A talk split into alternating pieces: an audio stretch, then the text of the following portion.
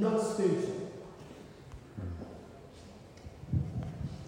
We must understand that we must be big about reaching out.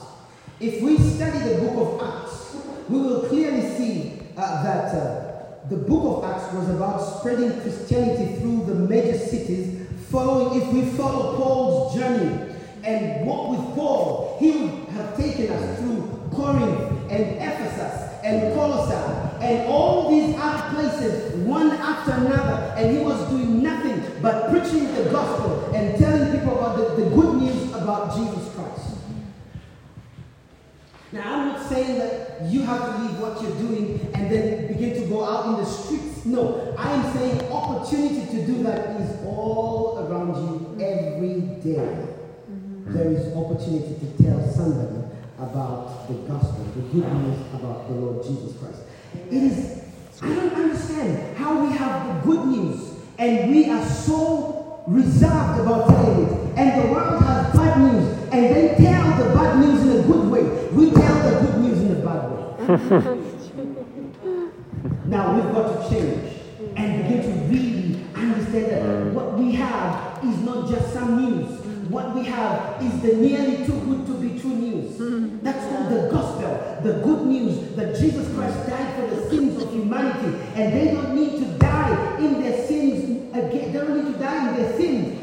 They need to receive Jesus. You see, the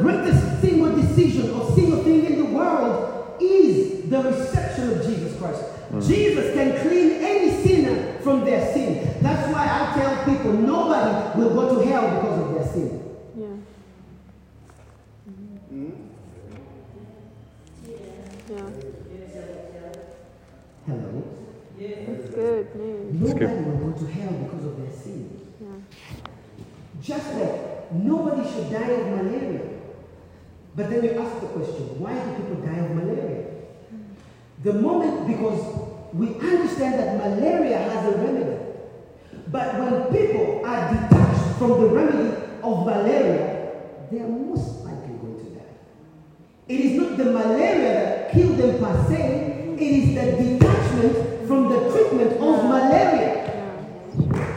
The the solution for sin mm. is already there. Mm. There is not a single sin that Jesus did not die for. Jesus is not going to come back and say, Oh my God, this one is a new one. I don't think my blood was sufficient. Let me come back and die again. Say, you see, I just died for you. So now that sin has been dealt with. No. Jesus dealt with sin once and for all. And then he entered the Holy of Holies and presented his blood, which was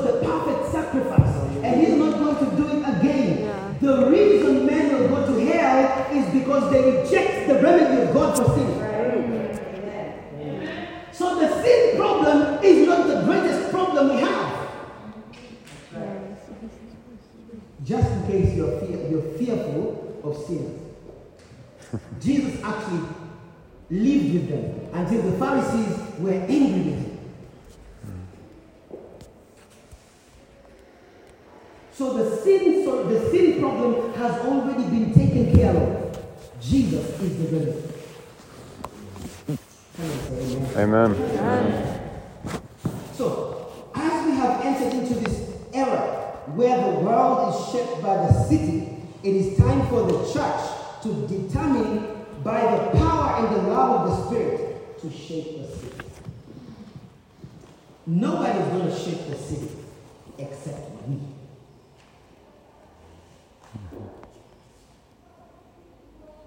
Hallelujah. Amen. And we understand that a city, every city has a culture.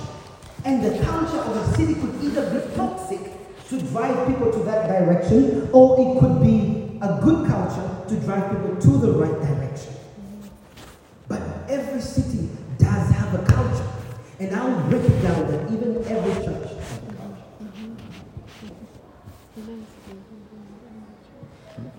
Let me break it down a bit. The word culture comes from the Latin word cultus. It is from that word cultus where we get the word cult, which simply means to worship. Cult doesn't mean a false religion. Cult simply means worship in the Latin language. That's also where we get the word cultivate. Mm-hmm. It's also where we get the word, I believe the word agriculture actually comes from there. Glory to God. Our culture is very important and significant. We need to understand that God is big on culture. Actually, the Bible is culturally written. The Bible does have culture. It didn't ignore the culture of the time. It just warned us against the bad practices of the culture. Glory to God. So our culture is important because our culture cultivates who or what we worship, which has an effect on our identity and how we do our work. Let me bring it this. It's good. We need to understand God's biggest act of worship is not in our singing. There is nothing wrong with our singing. But the biggest act of worship is actually work. When God created man, God put him, you see, God was the first one to work. The Bible says that God planted a garden. So if you're trying to do farming, you better connect to God because he was the first farmer. he planted the garden. Glory to God. In the east of Eden. And then God created a man, put him in the garden, and he told him to till it and to keep it. Those were the instructions of God. Till that land and keep it. That was God's instruction. In other words, the greatest act of worship is through our work. That is what the Hebrews, the word the Hebrews call abad, but it is actually pronounced avad, which simply means to work as an act of worship. In other words, to God, work and worship are actually the same thing. Hello. It's good. Yeah. So when you're working, you're actually worshiping. Hmm. Oh, I know. It's good, bro. It's good. I need to sing a hallelujah song for me to feel, oh my God, His presence is here. I feel the goosebumps. Actually, without the goo- goosebumps, you still worship. And if you, if, if, if all believers knew that actually what they're doing at their places of work is an act of worship, they would have been more diligent to work. Mm. Glory to God. Mm. So, we understand now that the greatest act of worship is work. God put man in the garden to manage it. Glory to God. So, why is work the greatest act of worship? Because work provides us with this unique ability to show the world the profoundness of our walk with our God on a daily basis and how we glorify Him from Monday to Saturday. Sunday isn't really the only day we should worship God. So I have news for you. Church is not what we have just on Sunday. Church is what takes place from Monday, Tuesday, Wednesday, Thursday, Friday, Saturday. Sunday we come to celebrate the, the, the, the, the we come to celebrate the collection of all our worship through the week. So I suggest to you to have a clear understanding. The church does not begin on Sunday at 10 a.m. whenever the time you begin worship. Church begins on Monday.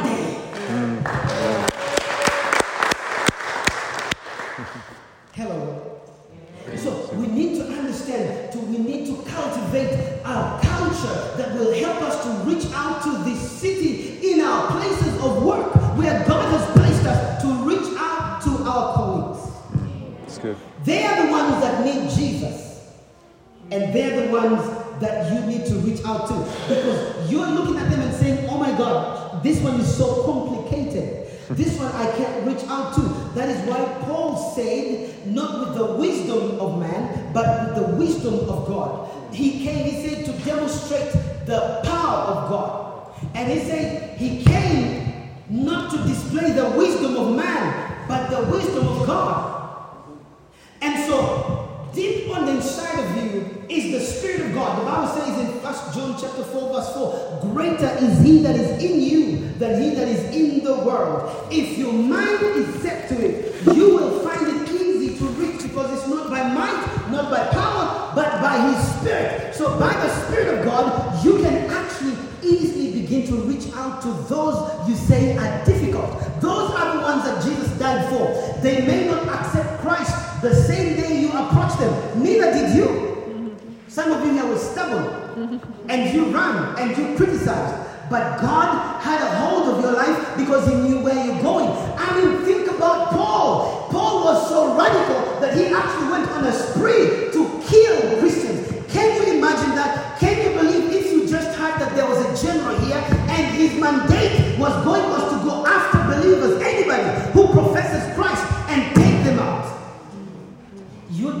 worried about that guy than about COVID. That's right.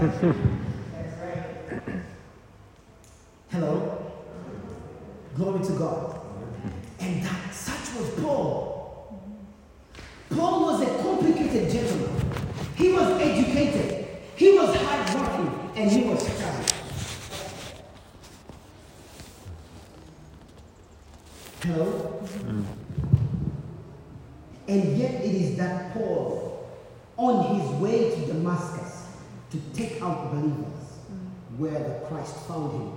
And he tells his own testimony when he's talking to Agrippa in Acts chapter 26. But this happened in Acts chapter 9.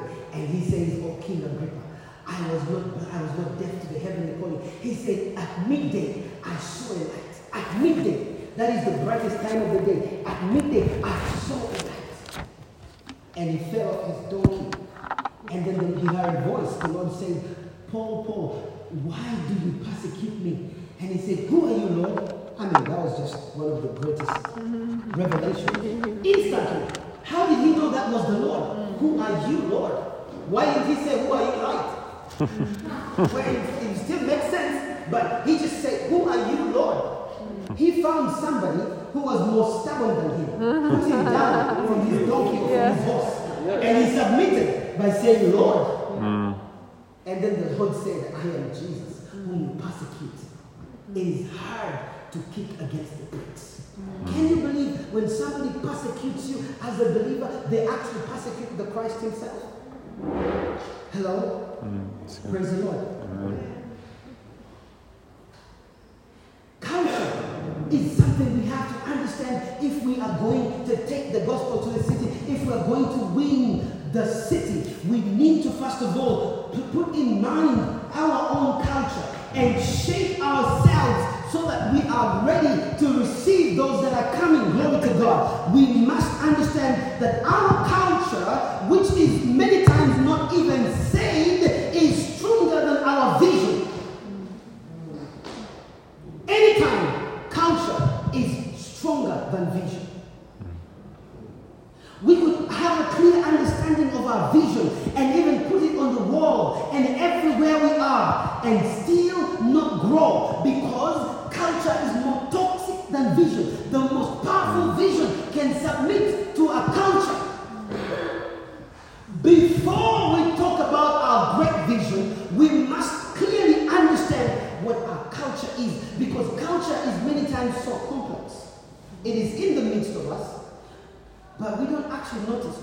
realize. Hmm. When people come in, they wonder why they don't fit in. Sometimes people may not fit in because our culture is preventing them from doing that. Hmm.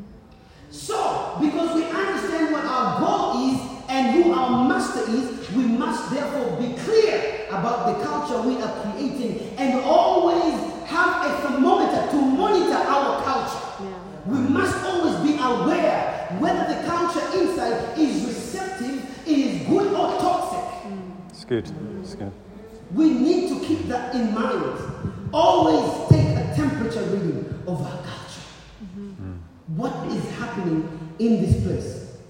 It is culture and not vision or strategy. Because that is our church growth uh, method. What is your vision? What is your strategy? Without understanding what our culture is, we can have the most powerful strategy, the most powerful vision, and still remain in the same level. Hmm. But that's not what God wants for us. Hmm. Amen. Culture is the most powerful factor in any church or organization. It determines the receptivity of the members or the employees to new ideas. It unleashes or dampens creativity. It builds or corrodes enthusiasm and it creates a sense of pride or deep encouragement about working or being involved there. Mm-hmm. Ultimately, the culture of an organization, particularly churches, mm. it shapes individual morale, teamwork, effectiveness, and other outcomes. Mm-hmm. Our outcome in this place will not be haphazard. So how did we get here? Oh, I don't know. No, now we know. The culture inside there, it gets us to where we're going. Mm-hmm. Culture is like the lion. Strategy and vision is just like the meat. And the lion can eat the meat anytime. So we have to understand if we are going to be transformed into the lion, we have to understand that that lion is culture. Glory to God. Sometimes we keep thinking that we're going to transform ourselves by just changing our, our venue. No, we have to transform into what God wants us to be. That's why someone rightly said this, said something this way, and I, he said, I knew a guy in Uganda who was dealing with sound. And then he said to himself, he said, you know, Uganda is not working. Let me go to the UK. I think life is more vibrant there. And he went there and he said, nine years later, I found him doing the same thing at the same level. Because he thought maybe if I go to another place, then it's going to be better. Now, that's why they say if you are a lizard here, you will be a lizard everywhere. But if you uh, want to do some big things, you need to transform yourself from a lizard to a crocodile so that you'll be able to do something bigger. Glory to God. Hello? Amen. Hello? It is important for us to understand how big our culture is. Our culture, if we don't have the right culture and the enabling system, the negative culture of the organization will defeat our strategy. And I say that with all humility because I know this place is full of strategists and visionaries and men that can prepare on paper and by speech mm. What the strategy will be. Hello. So to help to help you uncover the nature of uh, the existing culture and to identify the steps of change, we can examine the full range of our culture. Health. And we need to, from what inspires to what is toxic. Insight into our culture is important and a crucial step to change. Let us look at the landscape. In the past decade or so, dozens of books have been and countless articles have been written about the importance of corporate culture. But relatively few churches and non-profit organizations have taken the necessary steps to assess and correct and change their culture. First, we need to understand that what we mean by the word organizational culture. And I will say this, it is the personality of that church. Every church has a personality. Mm. This church has one too. I don't know it because I haven't been here long enough. But for those of you who have been here long enough, you must definitely know. Or if you don't, then you must begin to take that to account and mm. find out what is the personality of our church. See, organizational culture includes tangibles and intangibles. The things we see and the things we don't see. Those are all very important. The, the things we see are easy to deal with. The way we dress, the way we behave, you know, the look of the corporate office, and you know, the posters on the wall, and all that. That's, that's easy to see. What's not easy to see is what is not tangible. And many times, culture is the silent person in the room. So silent, and it becomes so subtle because we actually pass by it. We do it, but we don't know why we're doing it. Hello? So we must be intentional because we're preparing to reach out to the city, mm-hmm. and God has given us a place in this city. And I believe, prophetically, may I say, that this church is really the model church of the next generation, of the next level. And I I'll the reason why I say it because of the diversity in this church. Because the city is changing so quickly. When I was young, church, you, we, I'm telling you, when Pastor Gary Skinner came, I think Pastor Gary Skinner and uh, what was that other pastor? He just passed away. No, no, no. He on that hill. What? what? Lazy. He he was he was at at uh, Sh- the Sheraton at that time, and then Pastor Gary Skinner. Those were the only two English-speaking churches in the city. So if you wanted to listen to, to hear the gospel, you had to learn Uganda. You had to speak Luganda because every church, every corner, that was all that there was. And then change began to come slowly. And then there are those that God will use as apostolic figures, like the Lazleys and, and, the, and the of this world. And they began to deposit something, making it easy for people like us to be here today, is because of people like them that laid a foundation. And God began to go before you to clear the way. Then came along Kampala International Church, but a foundation had been laid. So, right now, we are laying the foundation of the next generation, of the next level. The next level church in this country is going to look like this because we can no longer keep the church locked to locals. We have to open it to everybody. International church. So, we have to have a mindset. We are locally placed, but we have to think globally. Glory to Jesus. Hallelujah. Mm, it's good. I need to know what time I, I wasn't told, so I need to No, about another five or so. Another five, five, five, ten. Uh, ten, ten, ten, you go for it. 10. Yeah, that's nice. So, uh, we have to understand that the intangibles of culture are really powerful. They are silent, and yet they can kill us or heal us, make us more effective or ineffective. So, if we change our culture, we will change everything. And that's what Paul's assignment was. His assignment was to go into the city and to change the culture, to turn the men from idol worship to the worship of Jesus Christ. And he was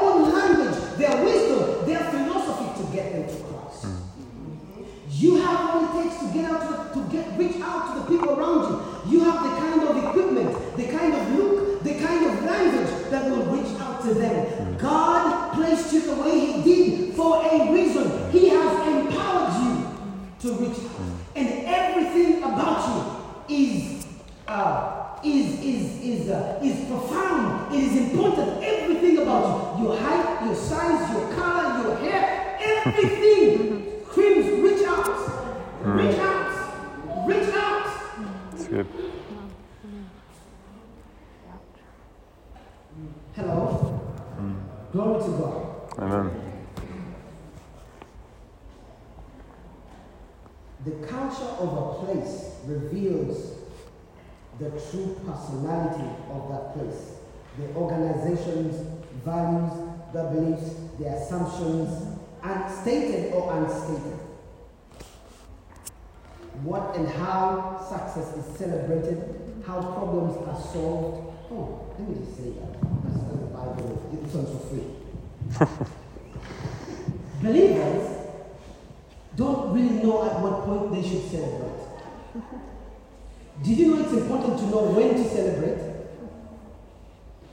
Can you imagine people trying to play football without goals? because one, they wouldn't know when a goal has been scored. But you see, the men up there, they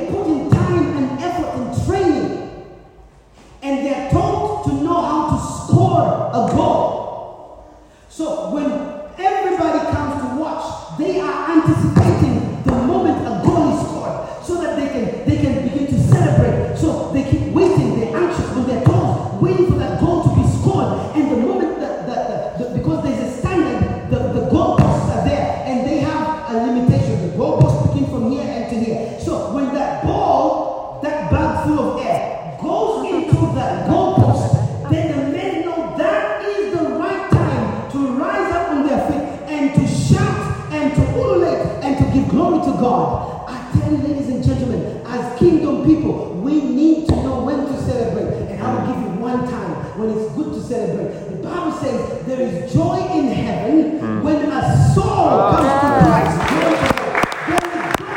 So that means every time we see a sinner coming to Christ, when we see a person coming to Jesus, that is a really, really, really good time. It's good. It's good. It is man. important. It counts. Because on that day, somebody was born good. man. Hello. We, I'm saying all this because we need to be effective. There's no two ways around it. Our church, this church, must become effective. Hmm. In the way we do our things, in our outreach, we must be effective. It is therefore important to keep a, a, a thermometer, as I said, on our culture.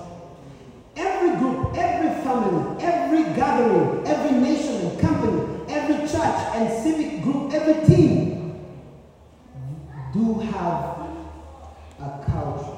And many times the culture is camouflage. And many leaders confuse that word culture with vision and strategy. But they're different. We can be big on vision and strategy. If our culture is yuck, we're not going to go very. Vision and strategy usually focus on products, services, and the outcomes. But culture is about people. Mm, it's good. It's about people. The most valuable asset in the church or in an organization is the people, is its people. The way the people are treated, the way they treat their peers, and their response to their leaders is the air people breathe. If that air is clean and healthy, mm-hmm. people thrive, mm-hmm. and the organization will succeed. Mm-hmm. But to the extent that it is toxic, the energy subsides, creativity lags, and conflict multiplies, and productivity declines. Such shouldn't be our testimony. The inputs into culture, into cultural systems include the stories that surround the church's experience, mm-hmm. the experience of those that are inside it, the shared goals and responsibilities, respect and care for people, balance between bold leadership and listening, and clear in regulation, uh, regular communication. The outcome includes the reputation of the leader, the reputation of the church, and the attractiveness of that church to the prospectus members. Mm-hmm. Mm-hmm. They're all depending on our culture. Glory to God. A positive culture will help us to change the people we're trying to reach out to. And I'm saying all this because I believe God is preparing us for a new move. God is preparing us to be effective in our places of work, to be effective where we are, to be effective to those that are around us. So we must shape um, our culture. So the, the shape of an organization culture begins at the top. The leaders, the leaders' integrity, the competence and the care for the members creates the environment where people excel or not. In his book, The Five Dysfunctions of a, of a Team, Patrick uh, uh, observes that trust is the most powerful trait in shaping a positive culture. And that trust thrives on being honest or honesty. He writes that when there is an absence of trust, it stems from a leader's unwillingness to be vulnerable with the group and leaders who are not genuine, uh, uh, sorry, leaders who are not genuinely open with one another about their mistakes and weaknesses make it impossible to build a foundation of trust. So allow me to emphasize this point that if any, if if and when a church changes its culture, it indeed changes everything. A healthy culture inspires and stimulates all church members to give their best because they are convinced that their idea will be valued in a creative, supportive environment. People are less threatened by their own mistakes and by others' failures because problems are viewed through different lenses. They become opportunities for growth and not for condemnation. Glory to God. Good. It's good. When we begin to grow, people will make mistakes. But when they realize that they are not being condemned, mm-hmm. then they will know that there is love in the place, mm. and then those will be opportunities for growth. Then we can have a testimony because their eyes will open to something they never saw. Mm. They will say, I was blind, but now I see. Mm. I was rejected, but now I'm loved. Because mm. now they feel they're accepted in the It's good. Mm-hmm. It's good. Glory to God. Ladies and gentlemen, get ready to be changers in the city. Get ready to be influencers of this city. Get ready for this new mandate to reach out to the city. Get ready because there are people looking for a church and mm. they're not fitting in because they haven't found the model church. And this is it for them. There are mm. people who will never give their lives to Jesus until they come into contact with this church, mm. until they come into contact with you. That is not to say there are no other churches. That is to say their destiny is with us. Glory to God. God bless you.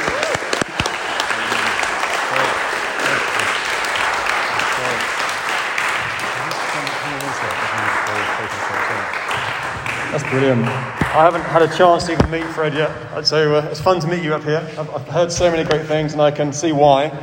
Um, guys, that just speaks so truthfully to us as a church at the moment. As you know, we've been doing the culture series the last few weeks. We've been defining our culture, and having someone come from the outside and just, just speak the truth of that into us, it's just, I'm, I'm excited. you know, listened to that many times.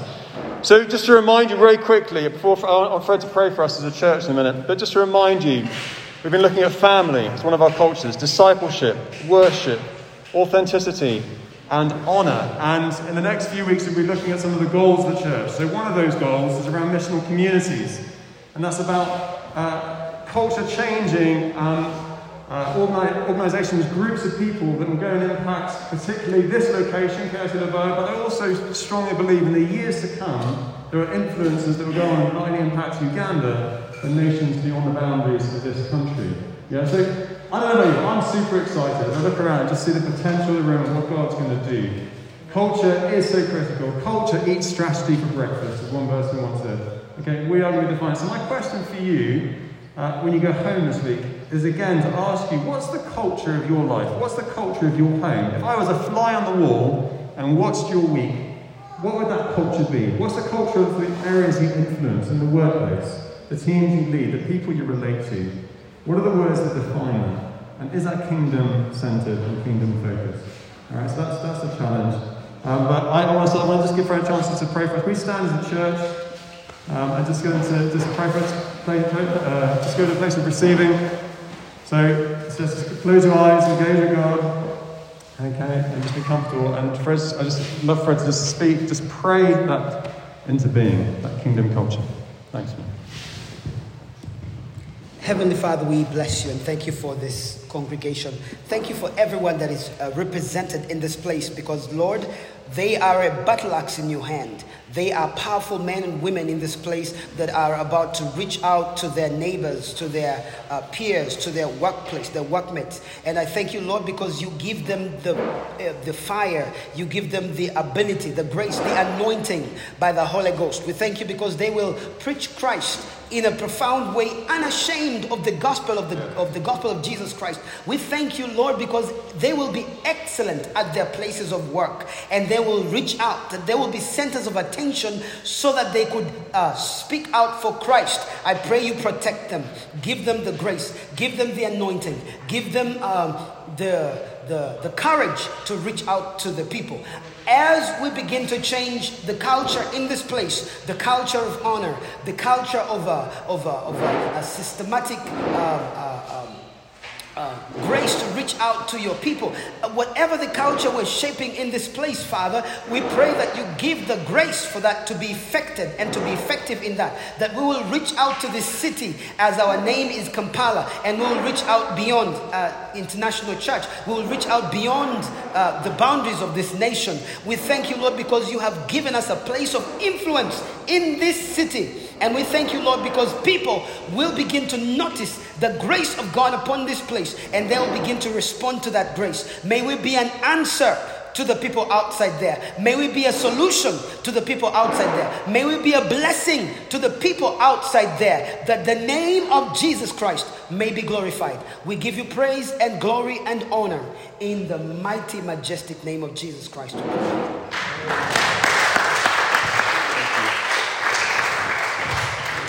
Great, guys. So, um, just, uh, at the end of the service, have an amazing week. Take a chance to get to know someone you've never met before, encourage them, uh, call out their identity in Christ, love them well. Um, we still have no coffee, I'm afraid, with the COVID. I know you're missing that Starbucks experience. Uh, it will come back one day. But uh, have a great week. Great to have you. Visitors, thanks for joining us. I hope you enjoy. Cheers.